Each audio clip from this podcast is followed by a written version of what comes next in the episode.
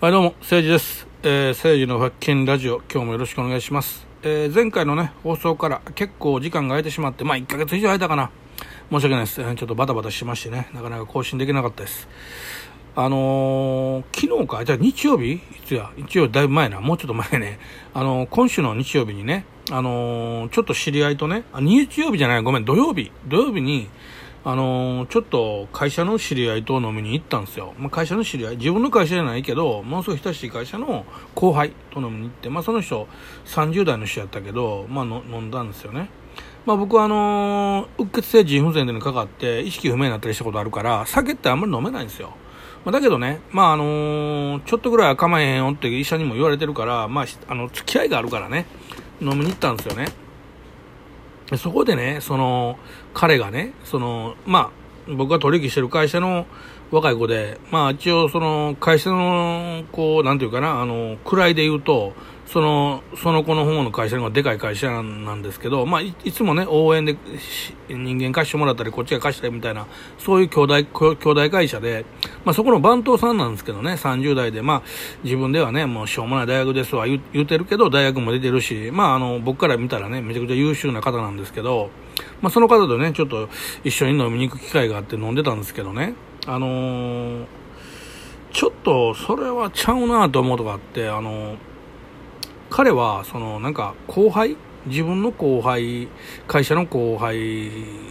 の仕事をね、あのー、ちょっとこう、まあ、にじゅうだいの後輩がいて、で、えっと、自分の手柄じゃないんやけど、そのにじゅうだいの後輩の人をちょっと、自分がさんじゅうだいの年の子で、その人よりじゅっさい以上上やから、ちょっとこう口八丁手八丁でうまいことこう丸め込んで、その人の本当は手柄の仕事を自分の手柄にしてしまったと。でそれがものすごいね、あのー、心に痛いと。で彼はその自分が俺がその裏で手を回して彼の本当は彼の手柄のことを自分の手柄にしたことを彼は知らんと。で逆にね、自分がそうやってこううまいことを場を回してなんか彼を助けた風な感じでやったから、その彼は本当は自分のなんていうかな、プラスになる仕事、あの営業のふたりなんですけど、本当はその若い子が営業を取ってこれる予定やったのを、そのさんじゅうだいのね、僕と飲みに行った人がえっとあこれもうこの仕事絶対取れるわって気づいて裏から手回して、その若い子があの反抗をして、じゃあ仕事ありがとうございますって言って前でね、自分が先に行ってもらってるんですよ、仕事をね。あのその若い子がもう取れるって気づい分かってるか分かったから、あのそのそのねその子がなんかねえっとポロって言ってんのよ、向こうの番頭さんかなんかに。ほんで今度来週彼にハンコ押してもらうんやみたいな話をしてんの。じゃあちょ待ってちょ待って俺俺書類作ってくるわって言って、で彼に言わんとってなって言って、まあその向こうの番頭と彼もそういう関係なんですよ、持ちつ持たれつやってるから。で新人のその子、若い子優秀やん、若いのに仕事取ってきて、でもそれ取られたんですよね。ところがね、その取られたっていうのを、その自分がその仕事をあのえっと自分に仕事を振る予定やったけど、あのちょっと書類に不備があって、ほんま不備ないんですよ。不備があって嘘ついて、その僕との見てさんじゅうだいの子に仕事をその向こうの番頭さんが振ったわけね、振ってるわけよ。そしたらその若い子はあ本当に不備があったんやと思って、すいませんって謝りに行くついでに。彼がいや不備があったことをちらっとあのこのさんじゅうだいの人に言ったら、あの全部書類きれいに書かない人でこっちがいけるから OK したでって言ったら、ありがとうございますって彼は自分先輩やから自分を助けてくれたと思ったんですよ。で仕事でも彼に振って自分か向こうの手柄になっても、いやそんな構いませんって僕が、ね、失敗してそんなミスしてしまって怒られるとこやったら助けてもらってってこういう流れなんですよ。だからまああの結構ひどいじゃないですか。でねそれを俺にそうやってやってんのに、俺のこと自分のことを慕っててすごいペコペコしてくるし、なんか今日も笑顔でね、この間助けてくれてありがとうございます、コーヒーおごりますっておごってくれんねんと、それがものすごい俺心痛いねんってこう俺に言ってくるんですよね。まあもう俺あの同じ会社ちゃうよ、あのちょっとだけ仲いいだけやけど、俺ねこの人の言ってることねもう全部嘘やと思うんですよ。あのね本当に心痛いともう苦しいって思ってたらね、酒のそんなねいっぱい飲む席で、しかもね俺親友でも何でもないですよ、違う会社のただの職人ですよ。その人間に俺心苦しくてって喋らへんから、わかります？あの本当にね、悪いことしたな、申し訳ないって思ってたらね、ほぼ誰にも言わんのよ。ほいでもうどうしても自分の心の中で爆発しそうでどうしようもないってなったら、それこそ自分の親友とかね、そんななんか、えー、月にいっかい会うか会わへんぐらいの他社の違う会社の職人にそんなこと酒の席で言わないんですよ、うん、酒の席でまず言わないから、そういうことをね。だからまああのこういうやつだからそういうことできんねんなって思ったんですけど、なんかそれをね武勇伝みたいにちょっと思ってる節があるんです。その後輩に悪いって言いながらね、俺の返しの答えとして、いやそれが世の中やろ、強いもんが勝っていくんやって待ってる感じがするから、俺も絶対それだけは言うん嫌やと思って、あのー、いやその若い子きついやろな、自分の手からやったのにな、俺やったら要せんわとか全否定したんですよ。ほんで明らかに後半からテンション下がって、え何それみたいな、世の中ってそんなもんちゃうやろって、あの、えっと、どんな手を使っても生き残って勝ったやつのが偉いやんかっていう雰囲気、なんかあの エフエックス やってましたね、 エフエックス ってね為替ねやってましたねって、であの エフエックス ってパイの取り合いなんですよ。だからそのえっとこうあの負けてる人がいるから俺ら勝ってるんですわってこう自分が優秀優秀やと勝ってるっていう点、俺ね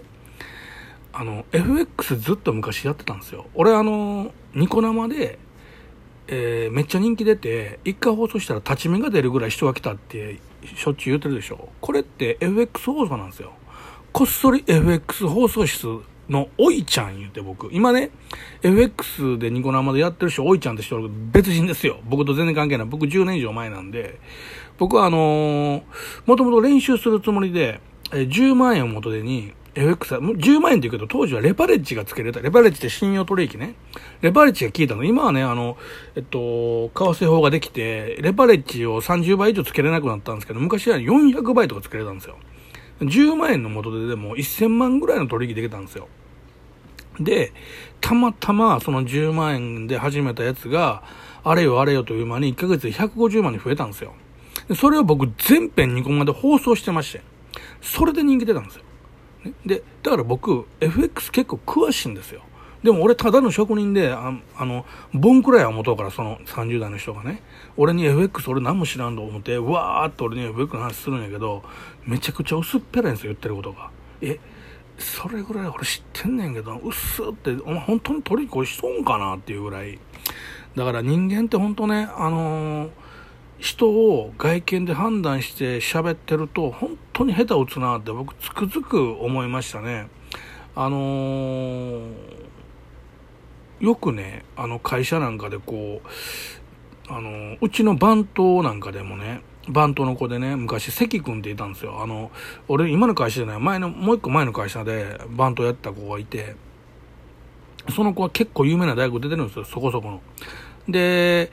えー、ラグビーとかもやっててね、まあ、そういうなんか運動系のことでもうずっと大学なんかでラグビーやるって根性なかったらできないんですよ。勉強しながらやから、もうすごい根性あるんですよね。でもものすごく不器用でめっつも怒られてたんです、社長に。お前は本当にあかん言うて。でもねあの関君って例えば道歩いててパッて目の前にゴミが落ちてるでしょ、全然知らない奴が掘ったゴミやで、パーンってタバコの吸い殻とかヒョーンって誰か目の前のやつ掘っていくやんか。それをね拾ったりするような男なんですよ。ゴミゴミを、他人のゴミをね。で誰ももちろん見てないよ。俺はたまたまこう通りがけにあれ席やな思ったら、あいつ何してんねん思ったら、うわ誰かわけのわからん中学生が放り投げたパンの袋拾ってるわとか、そういう男なんですよ。だからね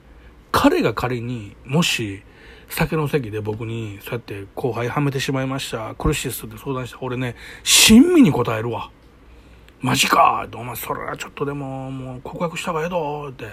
ね、男やったらいつかねあの死ぬ間際にあれやっとったらよかったのあるから俺も一緒にいたるわとか俺言うかもしれんわ、席ならね。このなんか他者の番頭って薄いやん。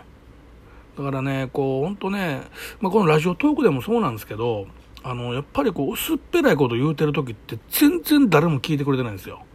でやっぱりちょっとねうーん自分なりにちゃんと誠心誠意喋ってる時はまあまあ聞いてくれてて、